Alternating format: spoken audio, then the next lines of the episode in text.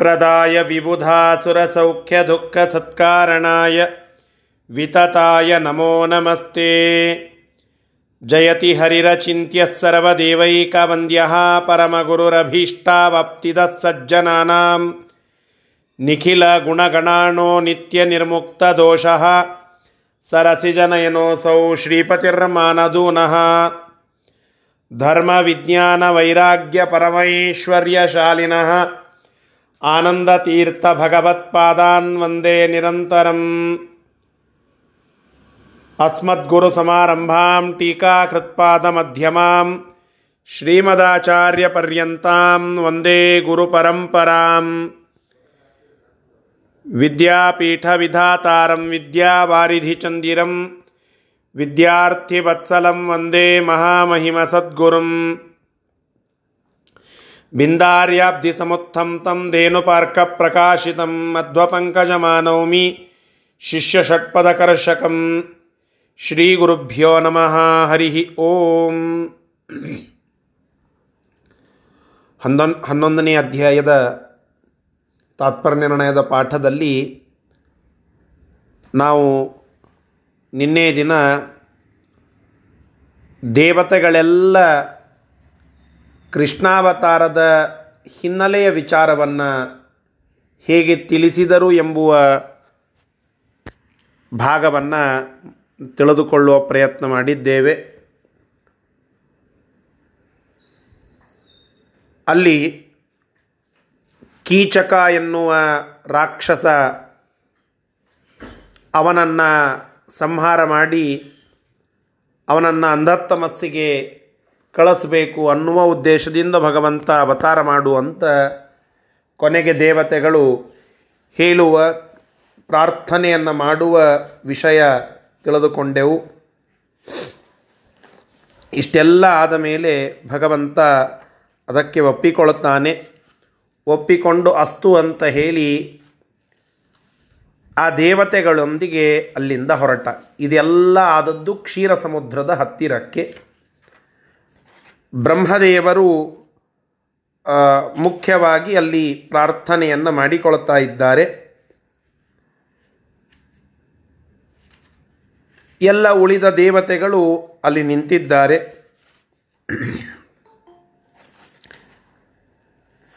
ಆ ಎಲ್ಲ ದೇವತೆಗಳ ಪರವಾಗಿ ಬ್ರಹ್ಮದೇವರ ಪ್ರಾರ್ಥನೆ ಇಷ್ಟೆಲ್ಲ ಆಯಿತು ನಿನ್ನೆಯ ಪಾಠದವರೆಗೆ.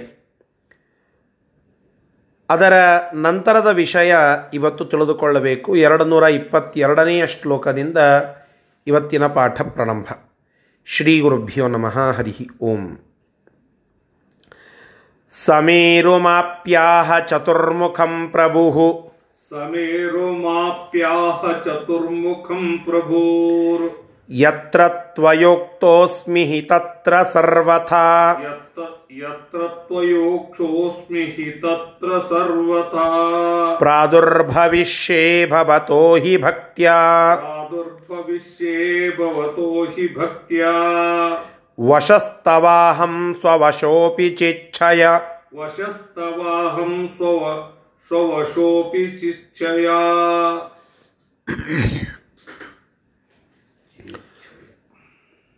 ಆ ಭಗವಂತ ಆ ಎಲ್ಲ ದೇವತೆಗಳೊಂದಿಗೆ ಮೇರು ಪರ್ವತಕ್ಕೆ ಬರ್ತಾನೆ. ಅಲ್ಲಿ ಬಂದು ಚತುರ್ಮುಖ ಬ್ರಹ್ಮದೇವರನ್ನು ಕುರಿತು ಹೇಳುತ್ತಾನೆ. ಹೇ ಬ್ರಹ್ಮ, ನೀನು ನನ್ನ ಆತ್ಮೀಯ ಭಕ್ತ. ನಾನು ಸರ್ವತಂತ್ರ ಸ್ವತಂತ್ರನಾದರೂ ಕೂಡ, ಸ್ವೇಚ್ಛೆಯಿಂದ ಇದ್ದರೂ ಕೂಡ, ಭಕ್ತಿಯ ವಶಕ್ಕೆ, ಭಕ್ತಿಯ ಪಾಶಕ್ಕೆ ನಾನು ಬಂಧಿತನಾಗ್ತೇನೆ. ಅಹಂ ಭಕ್ತ ಪರಾಧೀನಃ ಅಂತ ಹೇಳಿದಂತೆ, ಭಕ್ತರ ಭಕ್ತಿಗೆ ನಾನು ಅವರ ವಶದಲ್ಲಿ ಇರುತ್ತೇನೆ, ಆ ಭಕ್ತಿಯ ವಶದಲ್ಲಿ ಇರ್ತೇನೆ. ಇದನ್ನು ಜಗತ್ತಿಗೆ ತೋರಿಸಬೇಕಾಗಿದೆ. ಆದ್ದರಿಂದ ನಿನ್ನಂತಹ ಭಕ್ತ ಮತ್ತೊಬ್ಬನಿಲ್ಲ. ಆದ್ದರಿಂದ ಏನು ಹೇಳುತ್ತಾ ಇದ್ದೇನೆ ಅಂತಂದರೆ, ನಿನ್ನ ಭಕ್ತಿಗೆ ಮೆಚ್ಚಿ ನೀನು ಎಲ್ಲಿ ಹೇಳುತ್ತೀಯೋ ಅಲ್ಲಿ ಅವತಾರ ಮಾಡುತ್ತೇನೆ.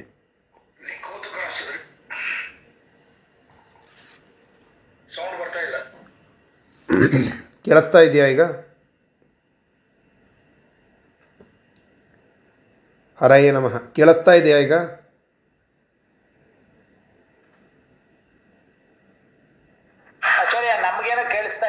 ಹಾಂ, ಸರಿ ಸರಿ ಸರಿ ಏನೋ ಮೋಸ್ಟ್ಲಿ ನೆಟ್ ಪ್ರಾಬ್ಲಮ್ ಆಗಿರ್ಬೋದು.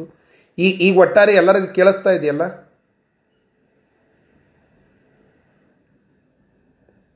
ಸರಿ ಸರಿ ಸರಿ ಸರಿ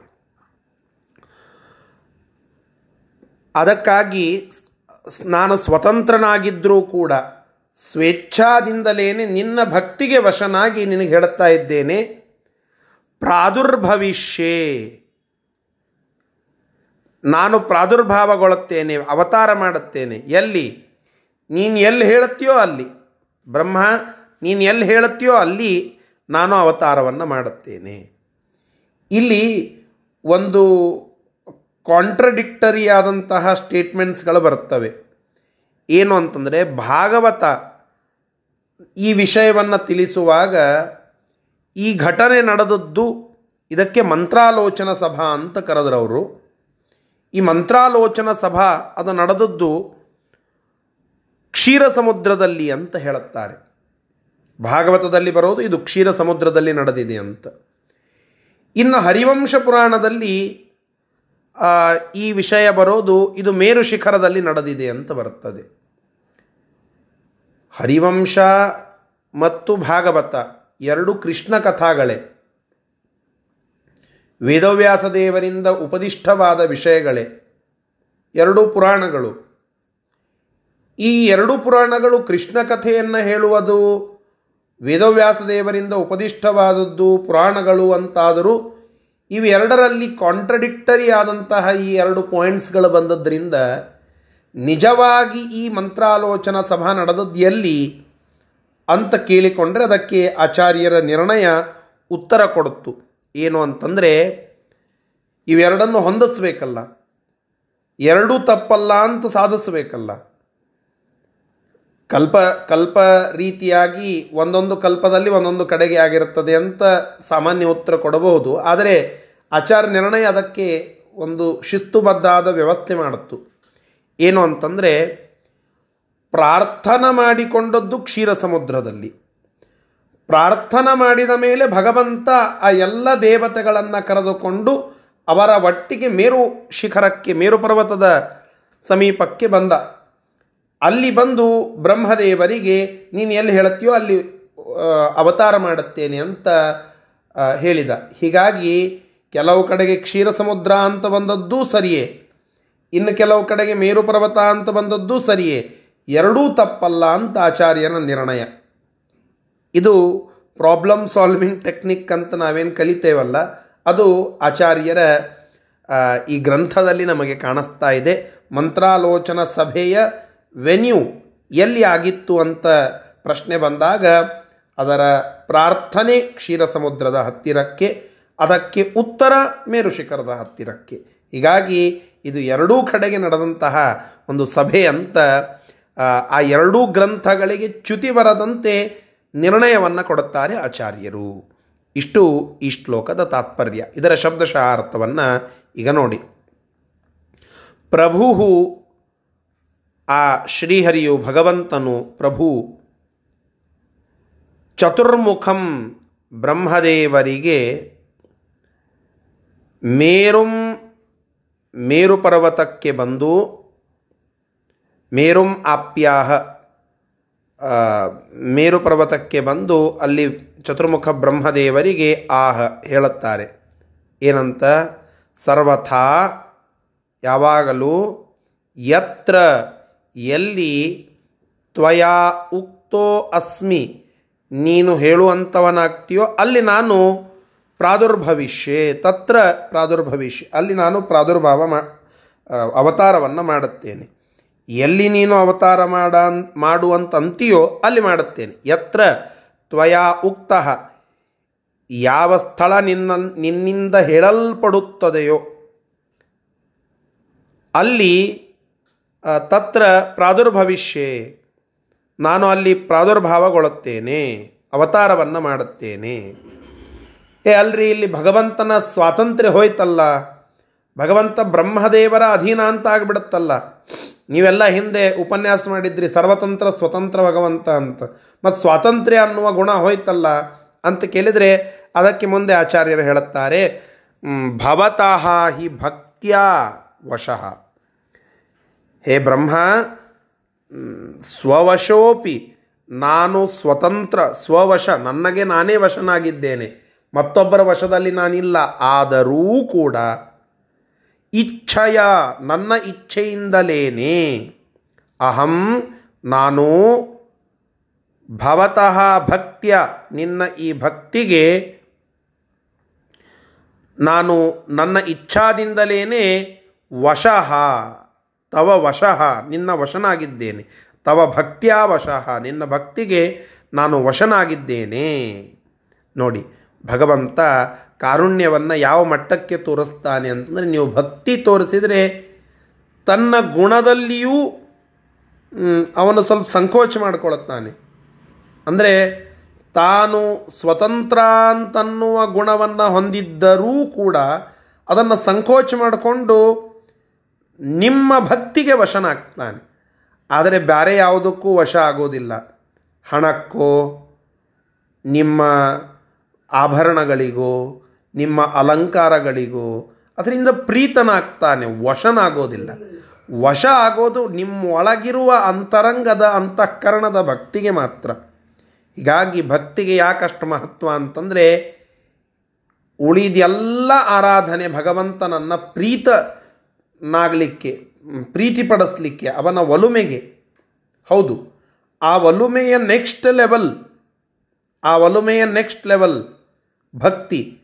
ಆ ನಮ್ಮ ಭಕ್ತಿಯಿಂದ ಭಗವಂತ ಆ ಭಕ್ತಿಗೆ ವಶನಾಗಿ ನಮಗೆ ಅನುಗ್ರಹ ಮಾಡುತ್ತಾನೆ. ವಶನಾಗೋದು ಅಂತಂದರೆ ಕೂಸು ಹೇಳಿದಂತೆ ಅದರ ಪಾಲಕರು ಪೋಷಕರು ಕೇಳಿದಂತೆ ಮಾಡುತ್ತಾರೆ. ಯಾಕೆ?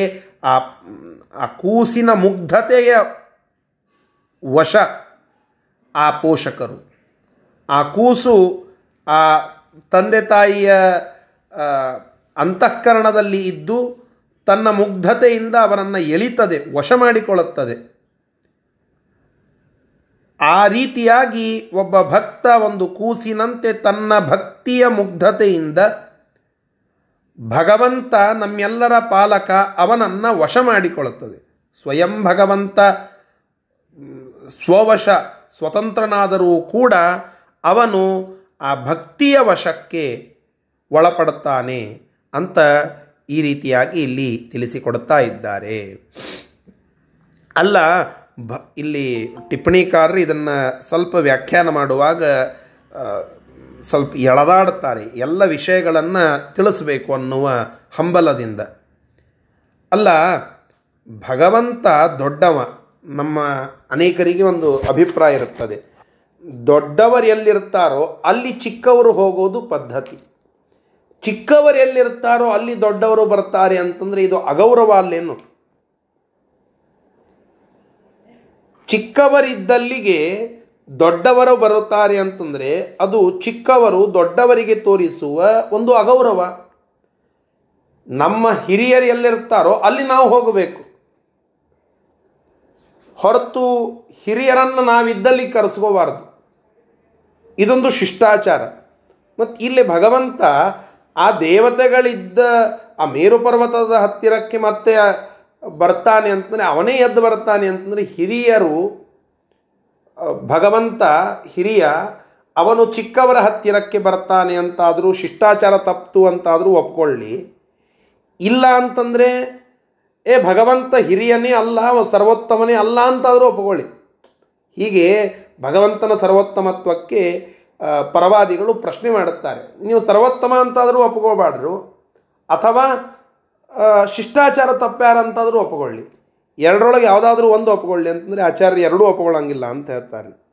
ಅದಕ್ಕೆ ವಾದರಾಜತೀರ್ಥ ಶ್ರೀಪಾದಂಗಳವರು ಅದನ್ನು ಸಮರ್ಥನ ಮಾಡಲಿಕ್ಕೆ ಒಂದು ತುಂಬ ಸುಂದರವಾದಂತಹ ಉದಾಹರಣವನ್ನು ಕೊಡುತ್ತಾರೆ. ತತಃ ದೇವೈಹಿ ಸಹ ರಾಜ ಕೋಶರಕ್ಷಕಮಿವ ಭುವೋ ರಕ್ಷಣಾಯ ಮೇರೌ ಸ್ಥಿತಂ ಬ್ರಹ್ಮಾಣಂ ಅಪಿ ದಯಾನುಕೂಲಯಿತುಂ ತೇನ. ಬಹಳ ಸುಂದರವಾದಂತಹ ಒಂದು ಉದಾಹರಣೆ. ಒಬ್ಬ ರಾಜ, ಒಬ್ಬ ಖಜಾಂಚಿ ಇಬ್ಬರಿದ್ದಾರೆ. ಒಬ್ಬ ಕೋಶರಕ್ಷಕ, ಒಬ್ಬ ರಾಜ. ರಾಜ ಆ ಕೋಶರಕ್ಷಕನ ಪ್ರಾಮಾಣಿಕತೆಯನ್ನು ಮೆಚ್ಚ ಮೆಚ್ಚಿ ಆ ಕೋಶರಕ್ಷಕನನ್ನು ಮೆಚ್ಚಿಸ್ಲಿಕ್ಕೆ ತಾನೇ ಅವ ಇದ್ದಲ್ಲಿಗೆ ಬರ್ತಾನೆ. ರಾಜ, ಏ ಭಾಳ ಒಳ್ಳೆ ಕೆಲಸ ಮಾಡಿದೆಪ್ಪ ಅಂತ ಅವನ ಹತ್ತಿರಕ್ಕೆ ಹೋಗಿ ಅವನ ಬೆನ್ನು ಚಪ್ಪರಿಸಿ ಶಭಾಷ್ ಹೇಳಿ ಸಂತೋಷಪಡಿಸ್ತಾನೆ. ಯಾಕೆ? ರಾಜ ಚಿಕ್ಕವ ಅನ್ನೋದಕ್ಕಲ್ಲ, ಕೋಶರಕ್ಷಕ ಚಿಕ್ಕವನಾದರೂ ಚಿಕ್ಕವನಿದ್ದಲ್ಲಿಗೆ ಬಂದು ಅವನನ್ನು ಪ್ರಶಂಸಿಸಿದರೆ ಆ ವ್ಯಕ್ತಿ ಸಂತೋಷಗೊಳ್ಳುತ್ತಾನೆ ಅನ್ನುವ ಒಂದು ವಿಷಯ. ಹಾಗೆ ಭಗವಂತ ದೊಡ್ಡವನಾದರೂ ಈ ಎಲ್ಲ ದೇವತೆಗಳು ತೋರಿಸಿರುವ ಪ್ರೀತಿಗೆ, ಆ ಭಕ್ತಿಗೆ ಭಗವಂತ ಮೆಚ್ಚಿದ್ದಾನೆ ಅನ್ನುವ ಸೂಚಕವಾಗಿ ಭಗವಂತ ತಾನೇ ಅವರಿದ್ದಲ್ಲಿಗೆ ಬಂದು ಬ್ರಹ್ಮದೇವರನ್ನು ಈ ಎಲ್ಲ ದೇವತೆಗಳ ರಿಪ್ರೆಸೆಂಟೇಟಿವ್ ಆಗಿ ನಿಲ್ಲಿಸಿ, ಬೆನ್ನು ಚಪ್ಪರಿಸಿ, ಪ್ರಶಂಸಿಸಿ, ಭಕ್ತಿಗೆ ಮೆಚ್ಚಿ ಅನುಗ್ರಹವನ್ನು ಮಾಡುತ್ತಾ ಇದ್ದಾನೆ. ಆದ್ದರಿಂದ ಸರ್ವೋತ್ತಮತ್ವವೂ ಸ್ಥಾಪನೆಯಾದಂತಾಯಿತು, ಶಿಷ್ಟಾಚಾರ ಪಾಲನೆಯೂ ಆದಂತಾಯಿತು ಅಂತ ಆಚಾರ್ಯರ ನಿರ್ಣಯವನ್ನು ವಾದರಾಜತೀರ್ಥ ಶ್ರೀಪಾದಂಗಳವರು ತಮ್ಮ ಟಿಪ್ಪಣಿಯಲ್ಲಿ ಸಮರ್ಥನ ಮಾಡಿ ತೋರಿಸ್ತಾ ಇದ್ದಾರೆ. ಇಷ್ಟೆಲ್ಲ ವಿಷಯಗಳು ಇಲ್ಲಿ ಬರ್ತಾ ಇವೆ. ಸರಿ, ಮುಂದೆ ಭಗವಂತ ಕೇಳುತ್ತಾನೆ, ಹೌದಪ್ಪ ನಾನು ಎಲ್ಲಿ ಅವತಾರ ಮಾಡಬೇಕು ಅಂತ. ಆಗ ಬ್ರಹ್ಮದೇವರು ನಿವೇದನ ಮಾಡಿಕೊಳ್ಳುತ್ತಾ ಇದ್ದಾರೆ ಏನು ಅಂತ ಹೇಳಿ. ಅದನ್ನು ಭಗವಂತ ಸತ್ಯ ಸಂಕಲ್ಪ, ಅವನ ಸಂಕಲ್ಪ ಆಲ್ರೆಡಿ ಆಗಿಬಿಟ್ಟಿರ್ತದೆ. ಆದರೆ ನಿಮಿತ್ತ ಮಾಡಿ ಅವರ ಭಕ್ತಿಗೆ ಒಂದು ಅನುಗ್ರಹವನ್ನು ತೋರಿಸಬೇಕು ಅನ್ನೋದಕ್ಕಾಗಿ ಬ್ರಹ್ಮದೇವರಿಂದ ಹೇಳಿಸಿಕೊಂಡು ಅವತಾರವನ್ನು ಮಾಡುತ್ತಾ ಇದ್ದಾನೆ. ಏನು ಹೇಳುತ್ತಾರೆ ನೋಡಿ ಬ್ರಹ್ಮದೇವರು. ಬ್ರಹ್ಮಾರ್ಪಣ ಬ್ರಹ್ಮಾಪ್ರಣಮ್ಯಾಹ ಬ್ರಹ್ಮಾಪ್ರಣಮ್ಯಾಹ ತಮಾತ್ಮ ಕಾರಣಂ ಬ್ರಹ್ಮಾಪ್ರಣಮ್ಯಾಹ ತಮಾತ್ಮ ಕಾರಣಂ ಪ್ರಾದಾಂ ಪುರಾಹಂ ವರುಣಾಯ ಗಾಶುಭಾಃ ಪ್ರಾದಾಂ ಪುರಾಹಂ ವರುಣಾಯ ಗಾಶುಭಾಃ ಜಹಾರತಸ್ ತಾಸ್ತಸ್ಯ ಪಿತಾಮೃತಸ್ರವಾಃ ಜಹಾರ ತಾಸ್ತಸ್ಯ ಪಿತಾಮೃತಸ್ರವಾಃ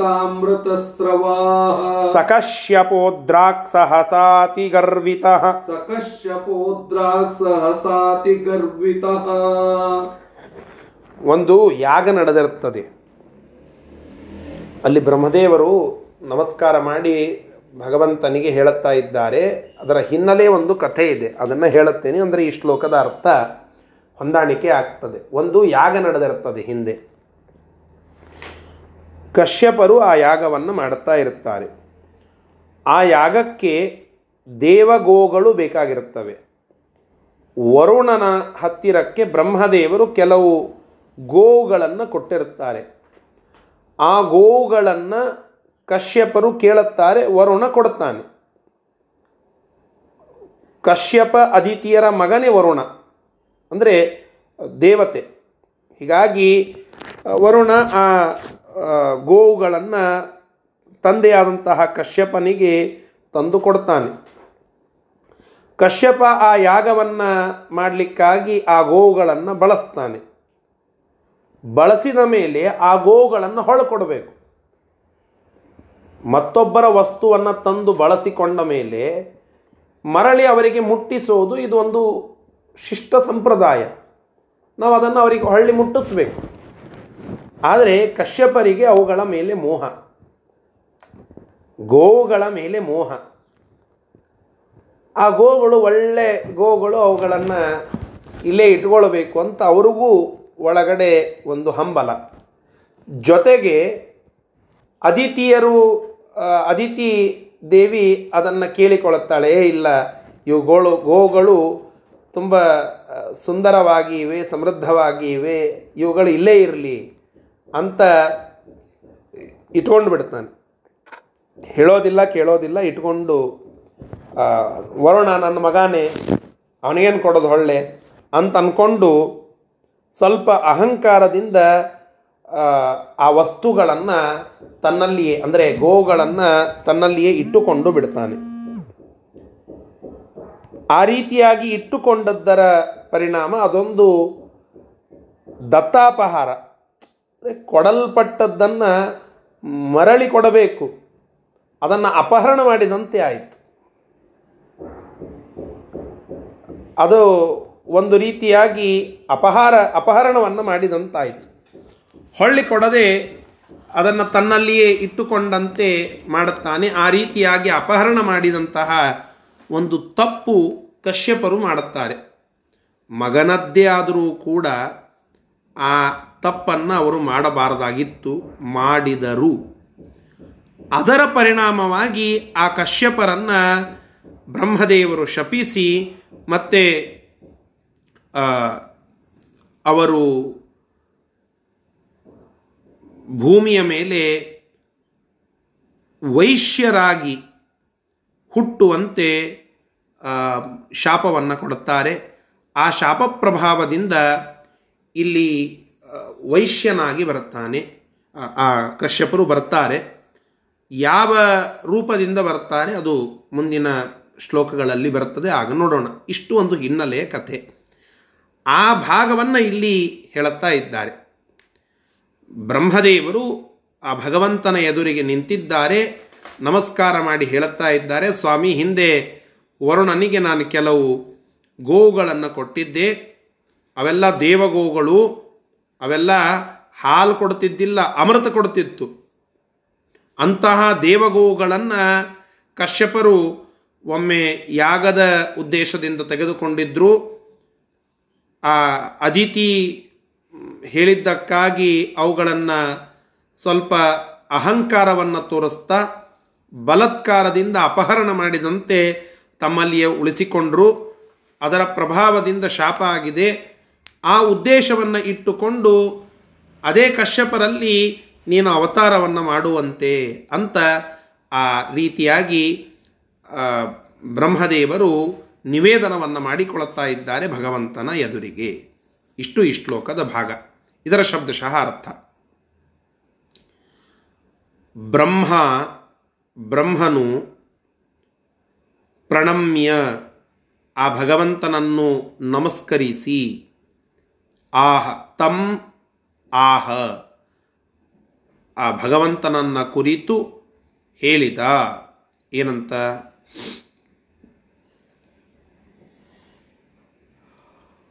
ಪುರಾ ಹಿಂದೆ, ಅಹಂ ನಾನು, ವರುಣಾಯ ವರುಣನಿಗೆ, ಗಾಹ ಕೆಲವು ಗೋಗಳನ್ನು, ಎಂತಹ ಗೋಗಳು, ಶುಭಾಹ ದೇವಗೋಗಳು, ಮಂಗಳಕರವಾದಂತಹ ಗೋಗಳನ್ನು, ಪ್ರಾದಾಂ ಅವುಗಳನ್ನು ಕೊಟ್ಟಿದ್ದೆ.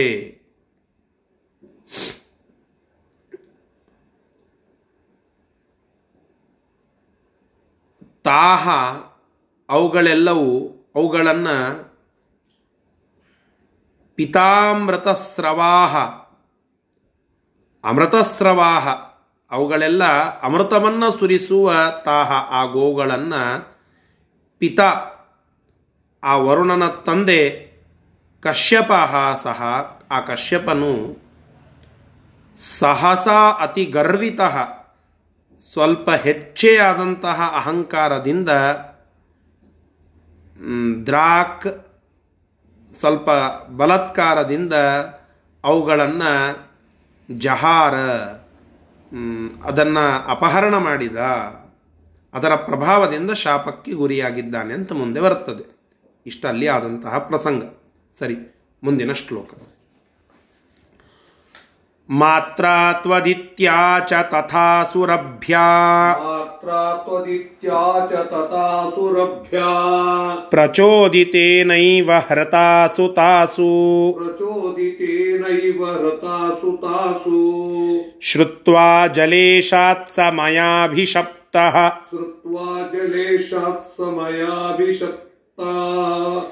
ಕ್ಷೇತ್ರೇಷು ಗೋ ಜೀವನಕೋ ಭವೇತಿ ಕ್ಷೇತ್ರೇಷು ಗೋ ಜೀವನಕೋ ಭವೇತಿ. ಆ ವರುಣನ ತಾಯಿಯಾದಂತಹ ಅದಿತಿ ಮತ್ತು ಬೇರೆ ಬೇರೆ ಸುರಭಿಯರು, ಆ ಸುರಸ್ತ್ರೀಯರು ಅಂತ ಅರ್ಥ. ಸುರಭಿಯರು ಅಂತಂದರೆ ದೇವತಾಸ್ತ್ರೀಯರು. ಹೇಳಿದ ಕೂಡಲೇ ಅದರಿಂದ ಸ್ವಲ್ಪ ಪ್ರಚೋದನೆಗೆ ಒಳಪಟ್ಟು ಕಶ್ಯಪರು ಸ್ವಲ್ಪ ಬಲಾತ್ಕಾರದಿಂದ ವರುಣನ ಆ ಗೋವುಗಳನ್ನು ಅಪಹರಣ ಮಾಡುತ್ತಾರೆ.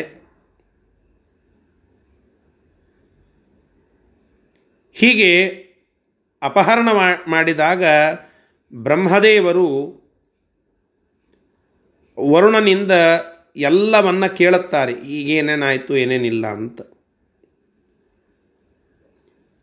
ಕೇಳಿದ ಕೂಡಲೇ ಕಶ್ಯಪರಿಗೆ ಕಶ್ಯಪರು ಈ ರೀತಿಯಾಗಿ ತಪ್ಪು ಮಾಡಿದ್ದಾರೆ ಅಂತ ಕೇಳಿಕೊಂಡು ಕಶ್ಯಪರಿಗೆ ಒಂದು ಶಾಪ ಕೊಟ್ಟೆ. ಏನಂತ?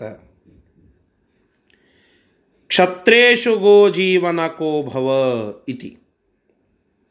ಕ್ಷತ್ರಿಯ ಕುಲದಲ್ಲಿ ಜನಿಸಿ ನೀ ಯಾವ ಗೋಗಳನ್ನು ಕಳ್ಳತನ ಮಾಡಿದ್ದೀಯಲ್ಲ, ಆ ಆಕಳವನ್ನು ಕಾಯುವ ಒಂದು ಉಪಜೀವನವನ್ನು ಮಾಡು. ನೀನು ಹುಟ್ಟೋದು ಕ್ಷತ್ರಿಯನಾಗಿ ಹುಟ್ಟು, ಗೋಗಳಿಂದ ಉಪಜೀವನವನ್ನು ಮಾಡುವಂತೆ ಆಗಲಿ. ಪಶುಪಾಲನ ರೂಪವಾಗಿರತಕ್ಕಂತಹ ವೈಶ್ಯವೃತ್ತಿ ನಿನ್ನ ಉಪಜೀವನಕ್ಕೆ ಹಾದಿಯಾಗಲಿ. ನೋಡಿ, ಬ್ರಾಹ್ಮಣನಾದ ಕಶ್ಯಪನನ್ನು ಕ್ಷತ್ರಿಯನನ್ನಾಗಿ ಹುಟ್ಟಿಸಿ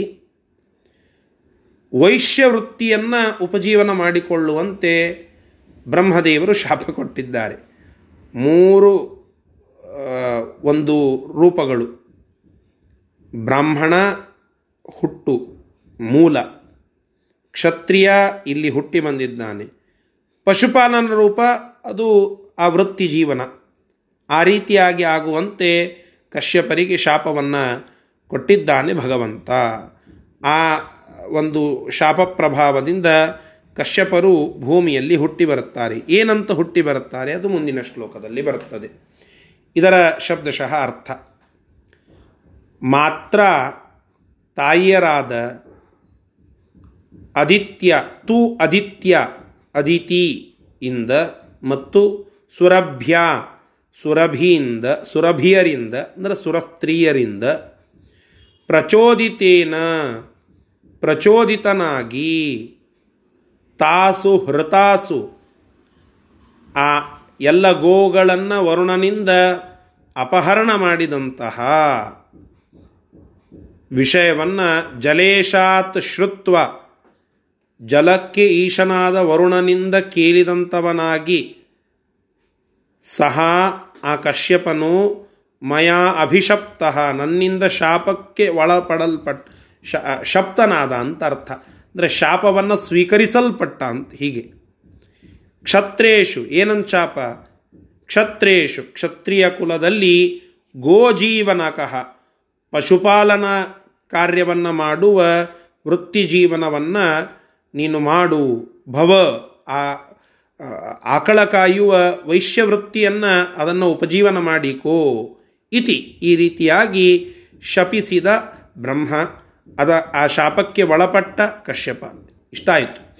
ಆ ಶಾಪ ಪ್ರಭಾವದಿಂದ ಹುಟ್ಟಿ ಬಂದದ್ದು ಏನಾಗಿ ಅದನ್ನು ಮುಂದಿನ ಶ್ಲೋಕ ನಮಗೆ ತಿಳಿಸಿಕೊಡುತ್ತಾ ಇದೆ. ಎರಡು ನೂರ ಇಪ್ಪತ್ತೈದನೆಯ ಶ್ಲೋಕ. ಶೂರಾತ್ಸಜಾತೋ ಬಹುಗೋಧನಾಢ್ಯೋ ಶೂರಾತ್ಸಜಾತೋ ಬಹುಗೋಧನಾಢ್ಯೋ ಭೂಮೌ ಯಮಾಹುರ್ವಸುದೇವ ಇತ್ಯಪಿ ಭೂಮೋ ಯಮಾಹುರ್ವಸುದೇವ ಇತ್ಯಪಿ ತಸ್ಯೈವ ಭಾರ್ಯಾ ತ್ವದಿತಿಶ್ಚ ದೇವಕಿ ತಸ್ಯೈವ ಭಾರ್ಯಾ ತ್ವದಿತಿಶ್ಚ ದೇವಕಿ ಬಭೂವ ಚಾನ್ಯಾ ಸುರಭಿಶ್ಚ ರೋಹಿಣೀ ಬಭೂವ ಚಾನ್ಯಾ ಸುರಭಿಶ್ಚ ರೋಹಿಣೀ. ಆ ಕಶ್ಯಪ ಭೂಮಿಯಲ್ಲಿ ಅವತಾರವನ್ನು ಮಾಡುತ್ತಾ ಇದ್ದಾನೆ. ಶೂರ ಅಂತ ಹೇಳಿ ಒಬ್ಬ ರಾಜ, ಆ ಶೂರರಾಜನ ಮಗನಾಗಿ ಭಾರೀಯಾದ ಗೋ ಸಂಪತ್ತು ಉಳ್ಳವನಾಗಿ, ಅದರಿಂದ ಧನಾಢ್ಯನಾಗಿ, ಗೋಧನಾಢ್ಯನಾಗಿ, ವಸುದೇವ ಅಂತನ್ನುವ ಹೆಸರಿನಿಂದ ಜನ್ಮವನ್ನು ತಾಳುತ್ತಾನೆ ಭೂಮಿಯ ಮೇಲೆ. ಆ ವಸುದೇವ ಯಾರು ಅಂತಂದರೆ ಮೂಲತಃ ಕಶ್ಯಪ. ಕಶ್ಯಪರಿಗೆ ಶಾಪ ಇತ್ತು, ಆದ್ದರಿಂದ ಕ್ಷತ್ರಿಯನಾಗಿ ಹುಟ್ಟಬೇಕಾಗಿ ಬಂತು. ಶೂರರಾಜನ ಮಗನಾಗಿ ವಸುದೇವ ಅಂತನ್ನುವ ಹೆಸರಿನಿಂದ ಹುಟ್ಟಿ ಬರ್ತಾನೆ. ಆ ಅದಿತಿಯೂ ಕೂಡ ತಪ್ಪಿನಲ್ಲಿ ಭಾಗಿ. ಆದ್ದರಿಂದ ಆ ಅದಿತಿ ಇಲ್ಲಿ ದೇವಕಿ ಅಂತನ್ನುವ ಹೆಸರಿನಿಂದ ಅಲ್ಲಿ ಉಗ್ರಸೇನನ ಮಗಳಾಗಿ ಹುಟ್ಟಿ ಬರ್ತಾಳೆ. ಆ ದೇವಕಿ ಈ ವಸುದೇವನ ಹೆಂಡತಿ ಆಗ್ತಾಳೆ, ನಿಯತ ಪತ್ನಿಯೂ ಹೌದು, ಈ ಅವತಾರದಲ್ಲಿಯೂ ಕೂಡ ಪತ್ನಿಯಾಗಿ ಬರ್ತಾಳೆ. ಆ ಸುರಭಿ ಇಲ್ಲಿ ರೋಹಿಣಿಯಾಗಿ ಹುಟ್ಟಿ ಬಂದು ಇನ್ನೊಬ್ಬ ಹೆಂಡತಿ ಆಗ್ತಾಳೆ. ಹೀಗೆ ಶೂರರಾಜನ ಮಗ ವಸುದೇವ, ಅವನ ಹೆಂಡತಿ ಅದಿತಿ ದೇವಕಿ ಮತ್ತು ಸುರಭಿ ಸುರಸ್ತ್ರೀ ಇಲ್ಲಿ ರೋಹಿಣಿ ಅನ್ನುವ ರೂಪವನ್ನು ತೆಗೆದುಕೊಂಡು ಅವತಾರವನ್ನು ಮಾಡುತ್ತಾರೆ. ಇವರಿಂದಲೇ ಕೃಷ್ಣ ಈಗ ಅವತಾರವನ್ನು ಇವರನ್ನು ನಿಮಿತ್ತ ಮಾಡಿ ಅವತಾರವನ್ನು ಮಾಡುತ್ತಾ ಇದ್ದಾನೆ. ಮಾಳ್ಪ ನಿನ್ನ ಗುಣ ದೋಷವಾಯಿತು ಅಂತ ನಾವು ಹಿಂದೆ ಅನೇಕ ಕಡೆಗೆ ಕೇಳಿದಂತೆ, ಕೆಲವೊಮ್ಮೆ ದೋಷವೂ ಗುಣವಾಗ್ತದೆ, ಕೆಲವೊಮ್ಮೆ ಗುಣವೂ ದೋಷವಾಗ್ತದೆ. ಕಶ್ಯಪರದ್ದು ದೋಷ, ಆದರೆ ಇದು ಟೆಕ್ನಿಕಲ್ ಮಿಸ್ಟೇಕ್ ಅಂತಾರಲ್ಲ ಹಾಗೆ ಎಲ್ಲೋ ಒಂದು ಕಡೆಗೆ ಯಾವುದೋ ಒಂದು ರೀತಿಯಲ್ಲಿ ಮಿಸ್ಟೇಕ್ ಆಗಿದೆ. ಆದರೆ ಸ್ವಾಭಾವಿಕವಾದಂತಹ ಭಕ್ತಿ, ಅವರ ತಪಸ್ಸು ಅದು ನಿಶ್ಚಲವಾಗಿ ಇದೆ ಭಗವಂತನ ಕುರಿತಾಗಿ, ಅದಕ್ಕೆ ಮಾರ್ಕ್ ಸಿದ್ದೇ ಇದೆ. ಆದ್ದರಿಂದ ಅವರು ಆ ಶಾಪ ಪ್ರಭಾವದಿಂದ ಹುಟ್ಟಿ ಬಂದರೂ ಅಲ್ಲಿ ಭಗವಂತ ಅವರನ್ನು ಬಿಡೋದಿಲ್ಲ, ಅವರ ಹತ್ತಿರಕ್ಕೆ ಇರುವಂತೆ ಅವರಿಗೆ ಅನುಗ್ರಹ ಮಾಡಿ ಅವರನ್ನೇ ನಿಮಿತ್ತ ಮಾಡಿ ಭಗವಂತ ಅವತಾರವನ್ನು ಮಾಡುತ್ತಾ ಇದ್ದಾನೆ. ಅವರ ಮುಖಾಂತರವಾಗಿ ಶೂರಸೇನನ ಹೆಂಡತಿಯ ಹೆಸರು ಭೋಜಾದೇವಿ ಅಂತ ಹೇಳುತ್ತಾರೆ. ಶೂರಸೇನ ಮತ್ತು ಭೋಜಾದೇವಿಗೆ ಒಬ್ಬ ಮಗ ಹುಟ್ಟುತ್ತಾನೆ, ಅವನಿಗೆ ಆನಕದುಂದುಭಿ ಅಂತ ಹೆಸರು. ಅವನಿಗೆ ವಸುದೇವ ಅಂತ ಮತ್ತೊಂದು ಹೆಸರು. ವಸುದೇವ ಅಂತನ್ನುವ ಹೆಸರು ಯಾಕೆ ಅಂತಂದರೆ, ವಸು ಅಂದರೆ ಸಂಪತ್ತು. ಆ ಶೂರಸೇನನ ಹತ್ತಿರಕ್ಕೆ ಗೋ ಸಂಪತ್ತು ಸಿಕ್ಕಾಪಟ್ಟೆ ಇತ್ತು. ಆದ್ದರಿಂದ ಗೋ ಸಂಪತ್ತಿನಿಂದ ಗೋಧನ, ವಸು ಅಂದರೆ ಸಂಪತ್ತು, ಆ ಗೋಗಳೆಂಬ ವಸು ಅವುಗಳಿಗೆ ದೇವ ಒಡೆಯ ಈತ. ಆದ್ದರಿಂದ ವಸುದೇವ ವಸುದೇವ ಅಂತ ಅವನ ಅನ್ವರ್ಥಕವೂ ಕೂಡ ಅಲ್ಲಿಗೆ ಆಗ್ತದೆ. ಮನುಷ್ಯಲೋಕೆ ಕೃಷ್ಣೇಪಿ ರೂಪೇ ನಾಸ್ತಿ ಸಮೋಭುವಿ ಅಂತ ಹೇಳುತ್ತಾರೆ. ಮನುಷ್ಯರಲ್ಲಿ ಈ ವಸುದೇವನ ರೂಪಕ್ಕೆ ಸಮಾನವಾದ ರೂಪ ಮತ್ತೊಂದು ಕಡೆ ಇದ್ದಿದ್ದಿಲ್ಲ ಅಂತ ಹರಿವಂಶದಲ್ಲಿ ಬರುವಂತಹ ಒಂದು ಮಾತು. ಆ ರೀತಿಯಾಗಿ ಆ ವಸುದೇವ ಹುಟ್ಟಿ ಬರ್ತಾ ಇದ್ದಾನೆ. ಅವ ಹುಟ್ಟಿದ ಕೂಡಲೇ ಈ ಕೃಷ್ಣನಿಗೆ ತಂದೆಯಾಗುವ ಯೋಗ್ಯತೆ ಉಳ್ಳ ಕಶ್ಯಪರು ಇಲ್ಲಿ ಹುಟ್ಟಿದರು ಅಂತನ್ನುವ ಸಂತೋಷದಿಂದ ಮೇಲೆ ದೇವತೆಗಳು ಪುಷ್ಪವೃಷ್ಟಿ ಮಾಡುತ್ತಾರಂತೆ. ಇದನ್ನು ಶೂರಸೇನ ನೋಡಿ ಭಾರಿ ಸಂತೋಷದಿಂದ ಅವನಿಗೆ ಆನಕದುಂದುಭಿ ಅಂತ ಹೆಸರಿಟ್ಟಿರ್ತಾನೆ. ಆನಕದುಂದುಭಿ ಅಂತಂದರೆ ಆನಂದದಿಂದ ದೇವತೆಗಳು ದುಂದುಭಿ ಮೊಳಗಿಸಿದ್ದಾರೆ ಅನ್ನುವ ದ್ಯೋತಕವಾಗಿ ಆ ಮಗುವಿಗೆ ಆನಕದುಂದುಭಿ ಅಂತ ಹೆಸರು. ಮತ್ತು ಗೋ ಸಂಪತ್ತಿಗೆ ದೇವ ಒಡೆಯಾದ್ದರಿಂದ ವಸುದೇವ ಅಂತ ಹೆಸರು. ಹೀಗೆ ಆ ವಸುದೇವನನ್ನು ಬೇರೆ ಬೇರೆ ನಾಮಧೇಯಗಳಿಂದ ಕರೆದರು ಅಂತ ನಾವಿಲ್ಲಿ ಕೇಳುತ್ತಾ ಇದ್ದೇವೆ. ಇನ್ನು ಮುಂದೆ ನಂದಗೋಪ ಹುಟ್ಟುತ್ತಾನೆ. ಅವ ಯಾರು ಅಂತನ್ನೋದು ಮುಂದಿನ ಶ್ಲೋಕದಲ್ಲಿ ಬರುತ್ತದೆ. ಈ ಶ್ಲೋಕದ ಶಬ್ದಶಃ ಅರ್ಥವನ್ನು ಈಗ ನೋಡೋಣ.